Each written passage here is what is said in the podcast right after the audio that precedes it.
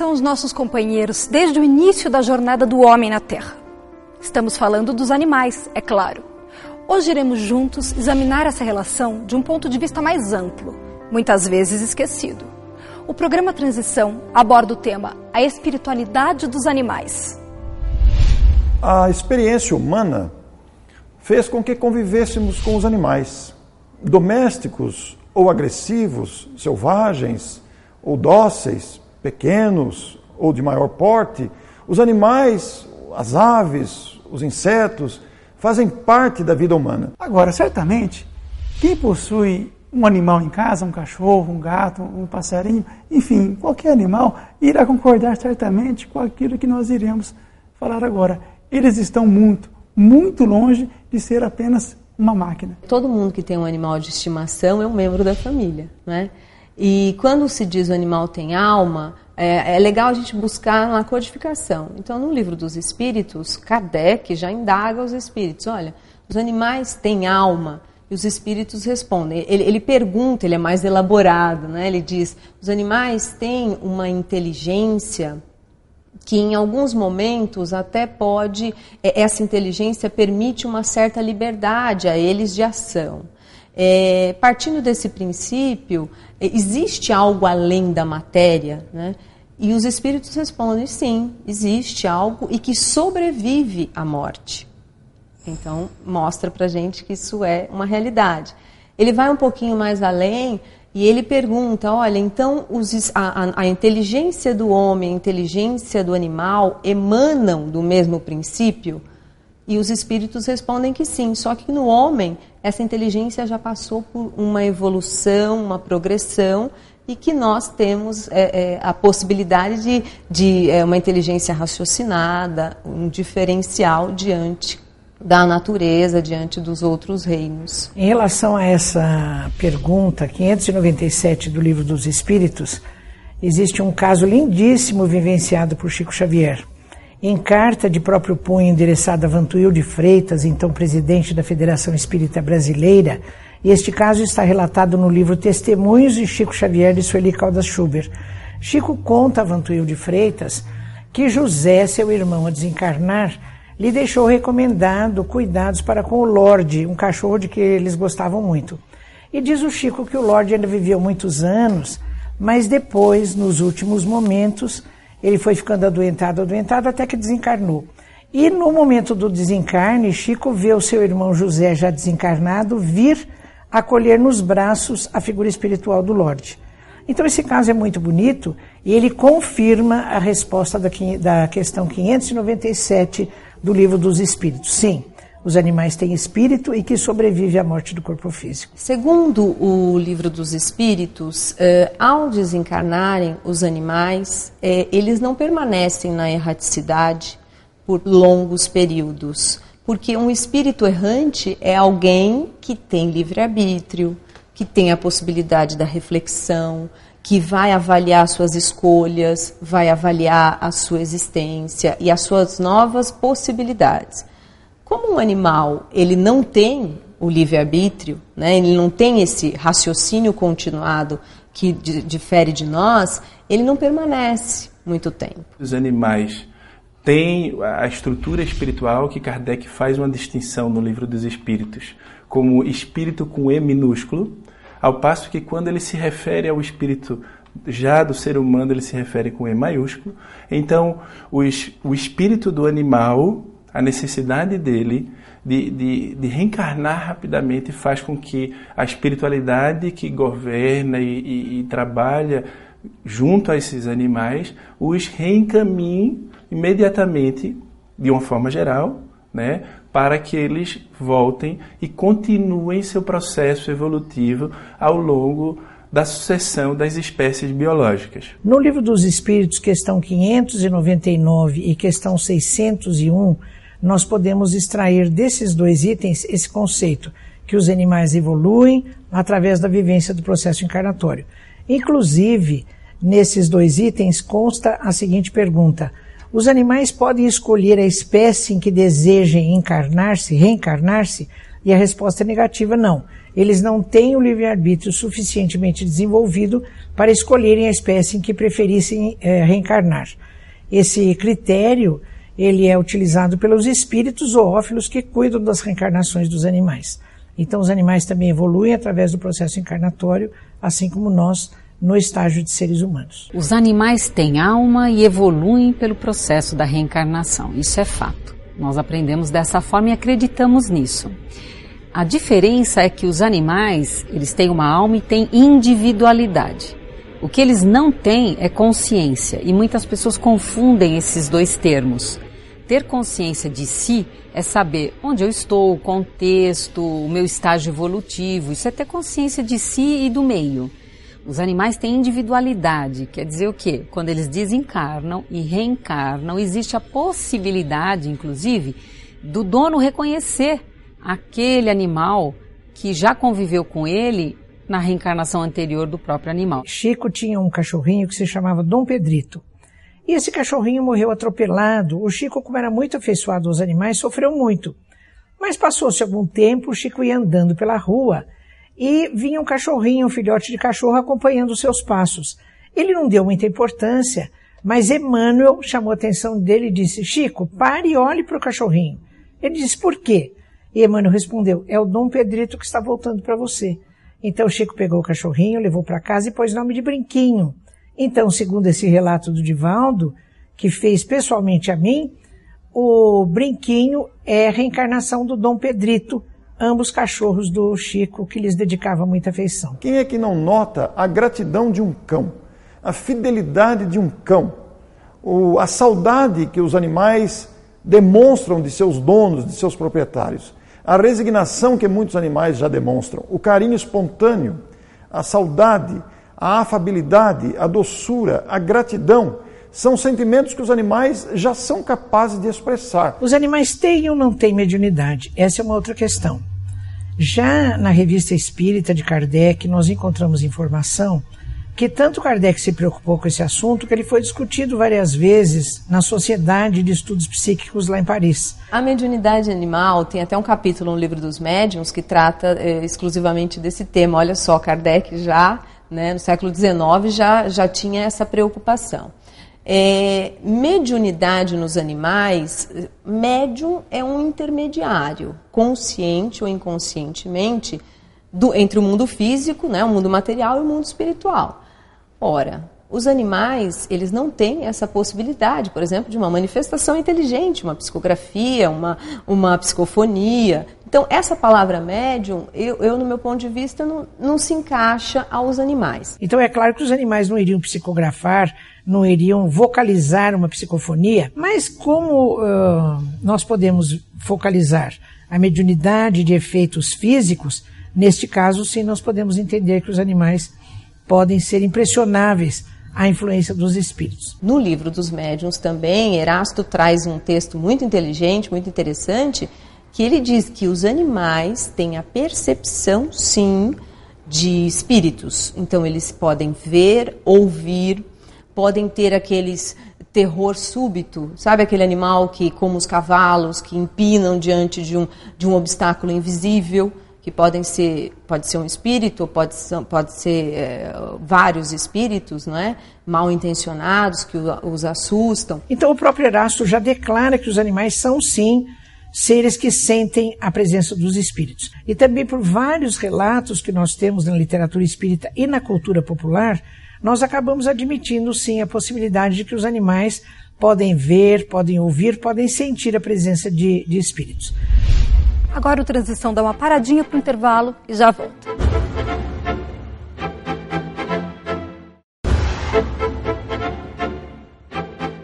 O Transição está de volta e continua com o tema A Espiritualidade dos Animais. Mas por que, que eles sofrem? Eles não fazem mal a ninguém, não é? E a doutrina espírita vem no, no, meu socorro, principalmente, porque eu falo por mim, né, como profissional, como diariamente você vê animal com patologias que a gente tem. Eles têm câncer, têm epilepsia, eles têm fraturas ósseas, eles têm parto distóxico. Então eles têm uma série de sofrimentos, não só físicos, mas também mentais, psíquicos. Então os animais, eles têm dores emocionais, têm medo, sofrem os maus tratos. E eu comecei a me perguntar por que os animais sofrem, não é? Se no livro dos espíritos existe a questão esclarecedora de que para os animais não existe expiação. Sofrimento, ele tem duas vertentes. Existe o sofrimento expiação, o, so, o ser humano às vezes passa por ele, e existe o sofrimento aprendizado, educação. O ser humano passa também por esse sofrimento aprendizado.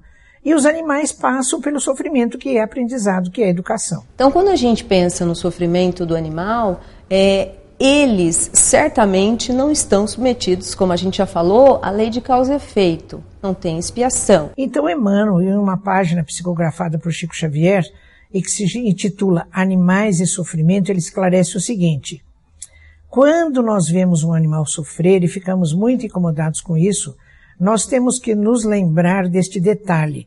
O sofrimento, a dor, quase sempre é uma lição educativa da vida para que aquele ser aprenda alguma coisa.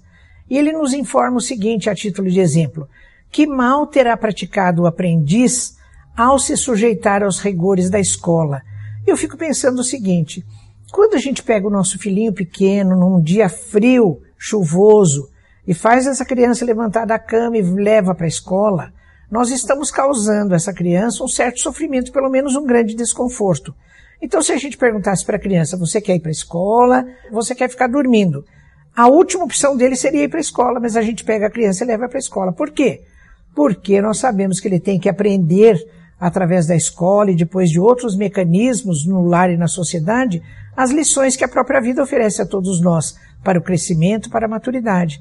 Então, o sofrimento, o que nós chamamos de sofrimento, o que nós chamamos de dor, são lições da escola da vida que vêm em todos nós, seres humanos e seres animais, que estamos matriculados na escola da vida, que vem nos trazer novos, novas oportunidades de aprendizado. Nós, seres humanos, nós podemos, infelizmente, treinar animais como cães para ataque, independente da raça. Esses cães, então, treinados para ataque, podem matar até as pessoas, podem matar outros animais. Ou seja, houve uma superexcitação mental. Já sabendo que os animais, cientificamente, têm raciocínio, pensam, têm consciência, aquilo fica gravado no seu corpo espiritual, também chamado perispírito. Bem, se ele aprendeu o lado agressivo, ele também tem que aprender o outro lado, o lado bom da vida. Então pode ser que em outras vidas, em outras reencarnações, ele tenha um outro papel para fazer. Em vez de ser um animal para ataque, para a morte, ele vai ser um animal para servir como um trabalho, como um cão guia, ser um cavalo que vai ajudar no trabalho. Há cerca de 40 anos, mais ou menos, na França e na Inglaterra, os terapeutas começaram a notar que crianças que tinham problemas psíquicos, problemas de relacionamento, quando levados a parques, elas acabavam tendo atitudes de sorriso, de alegria, quando viam animais, quando se aproximavam de animais. Isso deu origem a uma série de procedimentos que começaram a utilizar a proximidade de animais no assim chamado tratamento, isso resultou no que durante um tempo foi chamado de zooterapia. Quando falamos de terapia assistida com os animais, é exatamente isso. O animal é um terapeuta, é um coadjuvante, é um profissional animal que vem ajudar os seres humanos. Um exemplo clássico, muito conhecido por nós brasileiros, é a ecoterapia. É o trabalho que nós fazemos com cavalos e com pessoas com alguma deficiência. O treinador com esse cavalo, ele auxilia a evolução desse cavalo essa individualidade vai ficar mais evoluída, né? Esse, essa alma desse cavalo.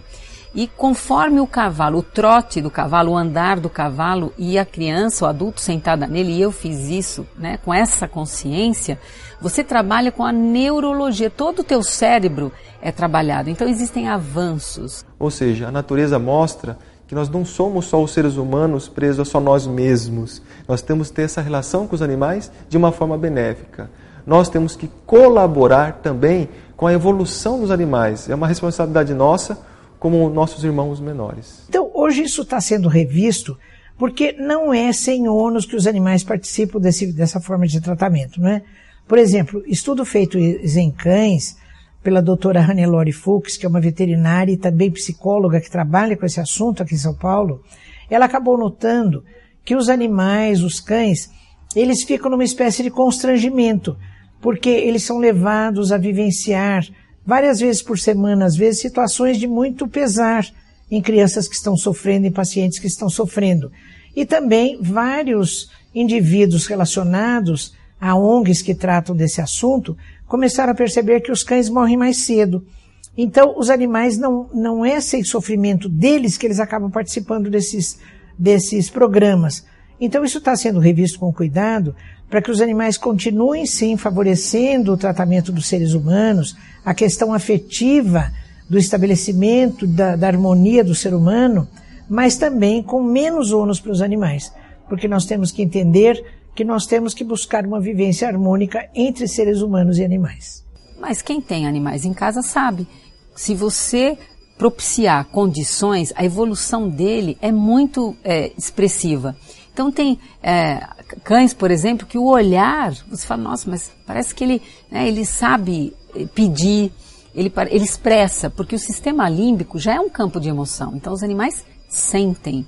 Felizmente, a mentalidade humana já desenvolveu esse aspecto de cuidar dos animais, de tratá-los com carinho, de alimentá-los, de cuidar de sua saúde.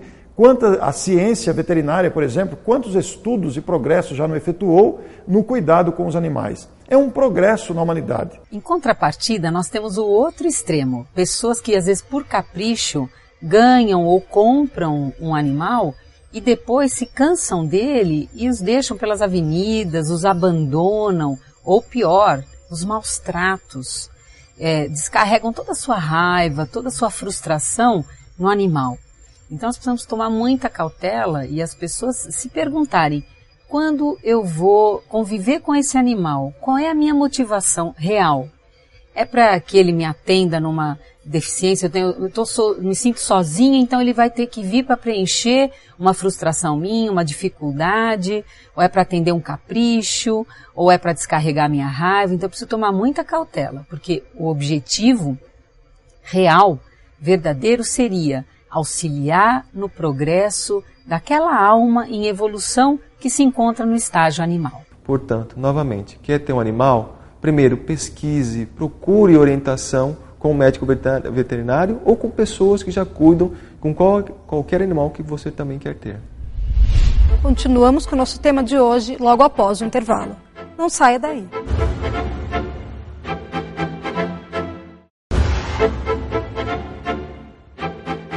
Alimentação, entretenimento, companhia, pesquisa científica.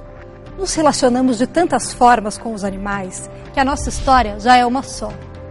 Mas qual é a postura que a era de regeneração propõe para a nossa convivência? Comer ou não comer carne?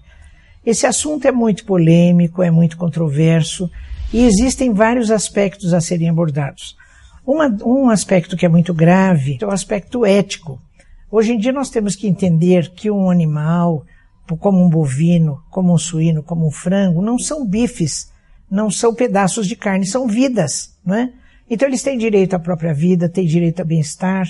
E existem muitas ONGs, muitas empresas, muitas entidades no mundo todo trabalhando a favor da defesa do direito à vida e do direito ao bem-estar dos próprios animais. A nossa sociedade, hoje em dia, está mais reflexiva sobre essa matéria, porque existe um avanço considerável no conhecimento sobre esse assunto ligado com a evolução espiritual e o respeito aos semelhantes. Por incrível que pareça, eu uso a palavra semelhantes não só para os homens, mas também para o reino animal porque é, é, não de, de, de graça, não é? mas existem animais cujo comportamento ético é melhor do que de muitos homens, não há dúvida nenhuma. Outro aspecto também é a questão ecológica. Nós sabemos que é, parece que um terço da poluição atmosférica ela vai por conta das emanações gasosas que emanam dos animais, particularmente dos bovinos. É puro metano que vai é, poluir a, a atmosfera, não só pelas edutações, como também por toda forma de, de gaseificação a partir de resíduos animais, como é o caso das suas fezes, como é o caso da, da, do próprio alimento que eles consomem. Então, os gases emanados daí acabam poluindo a atmosfera. E ainda nessa questão ecológica, nós temos que ver também que os, as matas brasileiras, elas são destruídas, são derrubadas para se formarem pastos. Grande parte da floresta amazônica ela já foi destruída para a formação de pastos. Então, os ecologistas costumam dizer que o planeta não aguenta mais criar boi, porque a média brasileira de criar boi no pasto é de um hectare e meio de área por boi. Então, é muita superfície de planeta para se criar um boi. Na questão alimentar, que é outro aspecto, é, eu tenho informação de que se você pegar um hectare e meio onde você criaria um boi aqui no Brasil e plantar qualquer outra coisa, feijão, milho, soja, qualquer alimento, você vai ter uma conversão alimentar mais favorável do que se você criar um boi e extrair, extrair dele alimento. Então nós temos que rever todos esses aspectos e chegar à conclusão de que nós temos outras formas de alimentação do que não nas indústrias da morte, como refere Alexandre para André Luiz em Missionários da Luz, capítulo 4. André, é, Alexandre diz assim, a inteligência humana, tão fértil na busca de tantas conquistas tecnológicas, já teria condições de recorrer a outras fontes de proteína para alimentação humana que não nas indústrias da morte. Então, André Luiz, neste capítulo, e, e o seu mentor Alexandre, eles nos convidam a uma nova postura para que nós possamos nos alimentar sem o sacrifício da vida dos animais. Só que nós temos algumas necessidades que ainda são básicas e algumas experiências às quais a nossa memória atávica está ainda retida. E a gente não se desgarra assim desses hábitos alimentares é, de uma hora para outra. É preciso preparação, além do conhecimento, preparação. Nós não devemos mudar é, o hábito só por causa desse sentimento é, profundo, não. É preciso que haja a possibilidade de nós suprirmos todas as nossas necessidades e carências alimentares. É preciso, hoje já existem estudos bastante interessantes sobre o balanceamento da nossa alimentação.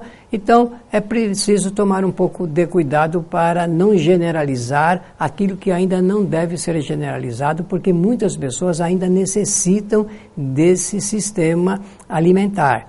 Agora, aqueles que puderem já por conhecimento e por terem uma outra estrutura, por poder complementar, suplementar essas necessidades alimentares, que possam seguir eh, respeitando, porque seu pensamento é o respeito aos animais, então que realmente isso possa ser ex, explicitado corajosamente. Mas nós não devemos eh, fazer nenhum trabalho que não seja ainda de um esclarecimento bem racional, muita racionalidade nesse assunto, porque senão nós podemos trazer grandes prejuízos para as pessoas também. Até hoje nós vimos com pesar que o ser humano tem uma relação com os animais, uma relação de subjugação, de dominação e mesmo de exploração. Porque os animais são considerados coisas, né? Coisas sem alma, coisas sem sensibilidade, sem inteligência. E hoje nós sabemos que eles têm inteligência, eles têm espírito, eles são espíritos encarnados.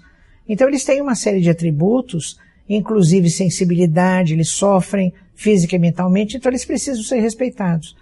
Então nós temos que buscar uma relação de harmonia da vivência do ser humano para com toda a natureza e na natureza incluindo esse trato com os animais. Aonde existe um ser, existe vida. O patrimônio não é nosso exclusivamente. Não somos nós que iniciamos. A vida, o patrimônio da vida é o devemos ao Criador. Uma vez que nós sabemos disso, nós respeitarmos essa individualidade e tomarmos o cuidado de não humanizarmos ou querermos humanizar os animais. Existe uma longa distância entre uma coisa e outra. Então, auxiliarmos no progresso evolutivo do animal é maravilhoso. Se nós fazemos isso com nós próprios, existem professores em tantas escolas que auxiliam os alunos a se alfabetizar, a se educar. Existem pais que cuidam que os filhos evoluam, amigos que cuidam para que a evolução seja uma troca. Por que o animal não estaria inserido nesse processo? Então, nós podemos sim auxiliar no progresso e na evolução dos animais que estão ao nosso redor. O que existe hoje, infelizmente, é que muitas pessoas tentam tratar os animais como se fossem pessoas. E aí vai uma longa distância. No livro uh, uh, Gênese da Alma de Carvalho existe um capítulo em que ele faz uma, um chamamento em favor dos animais. Em resumo, ele diz o seguinte: Vós que vedes luzes nestas letras que traçam a evolução espiritual, tende compaixão dos pobres animais. Sede piedosos como com eles, como é piedoso para conosco nosso Pai Celestial. Aos animais idosos, deem o repouso, aos animais doentes, deem remédio, aos animais que convivem com você, deem carinho, deem companhia, deem afeição. E ele vai todo desfiando toda uma história, nos motivando a, a esse relacionamento harmônico com os animais. E eu me lembro, uh, somando com isso, no próprio livro Missionários da Luz, de André Luiz, no capítulo 4, que eu já mencionei, Alexandre diz a André Luiz assim, que às vezes muitas pessoas não são atendidas pelo plano espiritual, pelos espíritos amigos, porque eles não oferecem condição vibratória para serem atendidos. E isso inclui a maneira como tratam os animais. Então ele diz assim: a missão do superior é de amparar e proteger e educar o que nós chamamos de inferior, os animais, e não de subjugá-los. Então, se nós criamos com eles uma relação de harmonia, uma relação de afetividade, nós também favorecemos a nossa própria vibração para merecer dos espíritos amigos a proteção que nós tanto pedimos a eles. Então, o nosso Pai Celestial, através dos mentores espirituais, através dos amigos espirituais, ele põe à nossa disposição a proteção, o auxílio, a orientação, mas desde que nós possamos merecer este auxílio na medida em que nós oferecemos aos nossos animais, aos animais que convivem conosco, também a misericórdia, a afeição, a compaixão, o respeito e, quando pudermos, o amor. Chico Xavier sempre teve um amor muito grande com os animais. Ele falava que se não fossem os animais, ele desligaria dessa terra, porque a função dele era os livros e que se não tivesse nada para segurar, ele iria embora. E os animais têm esse papel muito importante na vida de Chico Xavier, que trazia novamente a ele à terra. Então, os animais, nós temos que entender o seguinte: os animais têm uma importância muito grande com os seres humanos, porque eles que ligam a gente, que dá afeto, dá amor e carinho, às vezes melhor que um ser humano. Por isso que sempre temos que respeitá-los e estudá-los da melhor maneira possível, e com o exemplo maior de Chico Xavier. Segundo o livro dos Espíritos, toda destruição que excede os limites da necessidade é uma violação da lei de Deus. Portanto, podemos concluir que a nossa relação com a natureza como um todo e com os animais em particular deve evoluir, buscar o equilíbrio necessário à nossa evolução enquanto criaturas do mesmo Criador. Até o nosso próximo encontro. Tchau!